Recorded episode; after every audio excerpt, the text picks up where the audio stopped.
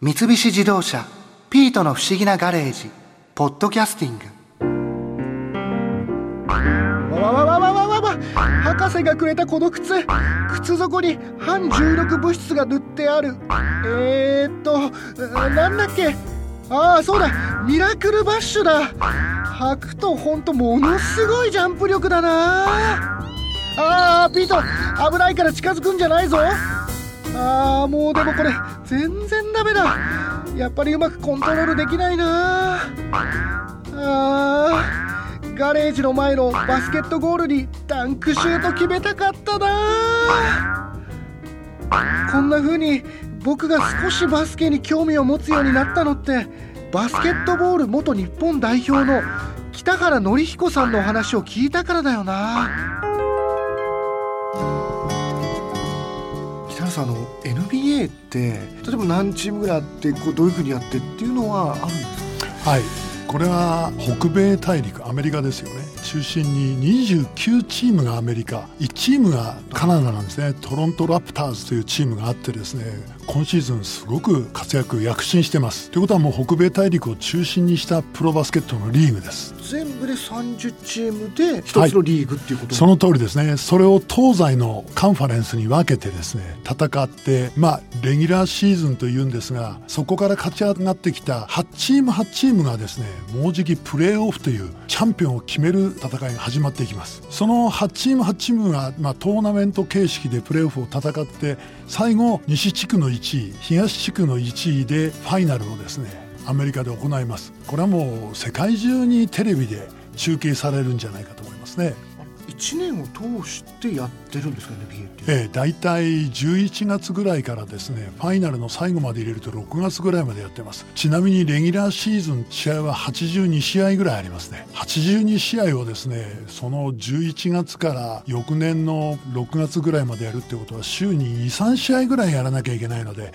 これは大変です。体力的にも、ええ、特に広いアメリカで時差があるから移動して西地区東地区というふうに分けてるのは時差の関係や移動のことも考えてわざと分けて地域性にしてるんでしょうね。そういうのもいろいろ考えられて、ええ、そうです。はい。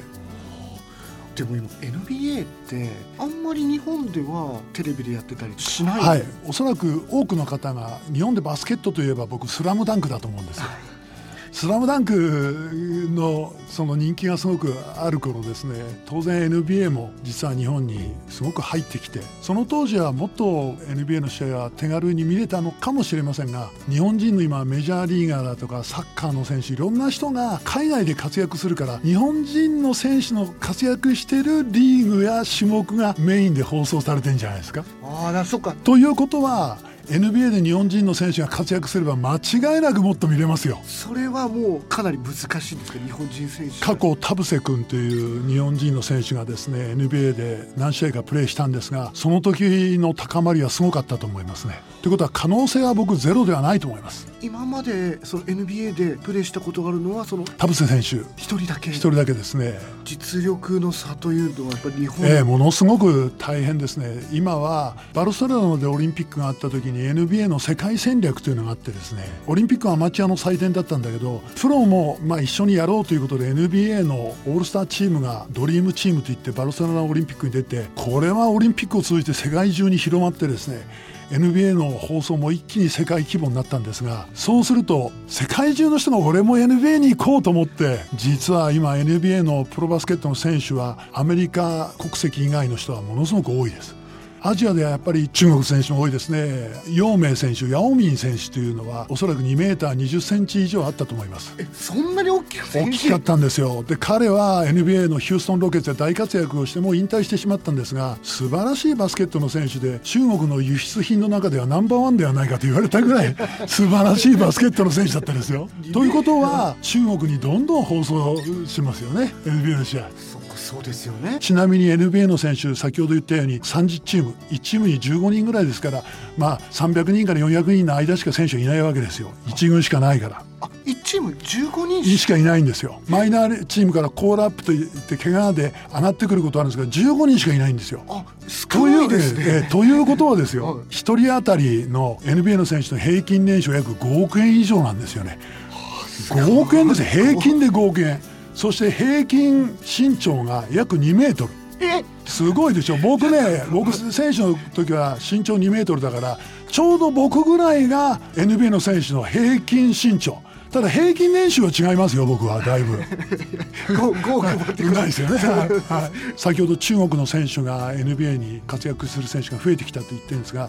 単純に人口から考えたって日本の何十倍もあるじゃないですか当然背の高い人の確率もすごく高い。でなおかつ手のレントゲンを取ると成人の時の最高到達身長が分かるっていう医学的データもあってですね今は中国全土をレントゲン車が回って子供たちの手のレントゲンを取ってるって話ですよ。先ほど言った陽明選手という2メーター20以上になったヒューストンロケットで活躍した選手はすでにお父さんお母さんが中国を代表するアスリートだったので優先的に手のレントゲンを取った時のデータと成人になった時の身長のデータはぴったしだったんですね。えということは国を挙げてそういう医学的な検証をして発掘をしてる。ー、手のレントゲンで身長がえ予測できるんですね。ね。予測できるという。バスケットで活躍してるのはもう世界規模でちっちゃい時から一貫指導計画の中で培われた子たちの一握りの残った人間たちがやってるんですよね。ただ重要なのはね僕はこれはものすごく重要だと思うんですよ。どんなに身体能力があってサイズがあってもやはり人間がやるスポーツだからハートですよね。どれだけその競技が好きで愛情があって上手くなるんだとか実はですねこれはどのプロスポーツもそうですけどプロスポーツなので人件費要するに高いお金をいっぱいそのいい選手を取ればある程度は強くなりますよね。ということはそれは間違いないと思います。ただ必ずしも素晴らしい選手を全員揃えたから必ずそのチームが優勝するかってわからないとこもプロスポーツの面白いとこじゃないですか。これねチームケメストリーっていうんですね。化学反応。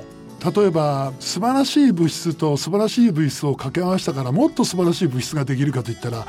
変な化学反応が起きて劇薬ができてしまうことだってあるじゃないですか。ところが歌手のケメストリーが代表されるように一人ずつ素晴らしい歌手だけどこれを二人でケメストリーっていうグループにしたらもっとすごいものができるだろうと言ってデビューして本当に素晴らしいケメストリーが出来上がったわけですよね。それはバスケットスポーツの中でもチームケメストリーと言ってですね組み合わせってあるんですよ。スター選手も間違いなくいる。けど脇をちゃんと締めてくれるロールプレイヤーという脇役もしっかり自分の役割を分かっててしっかりやる。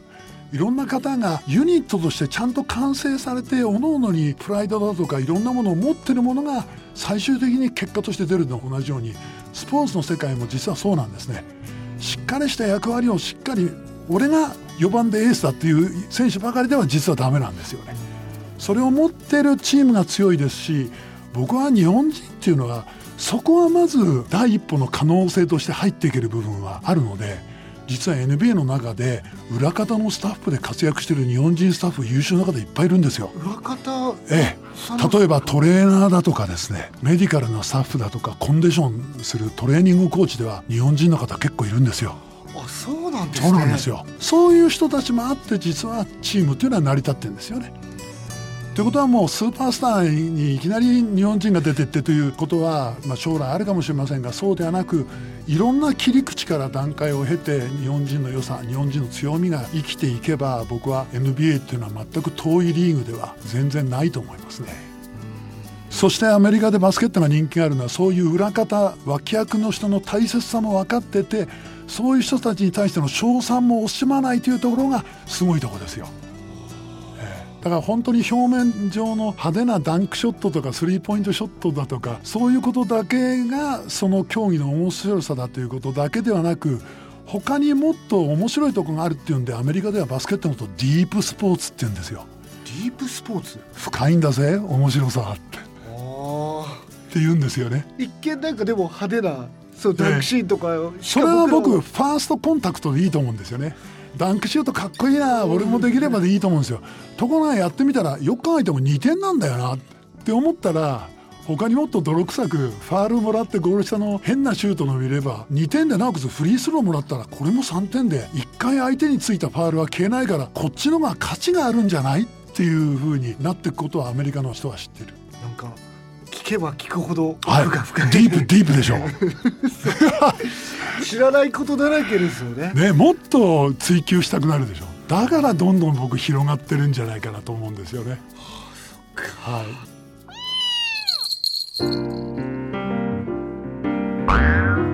あまずい。そういえばこの靴ってどうやったら止まるんだったっけ？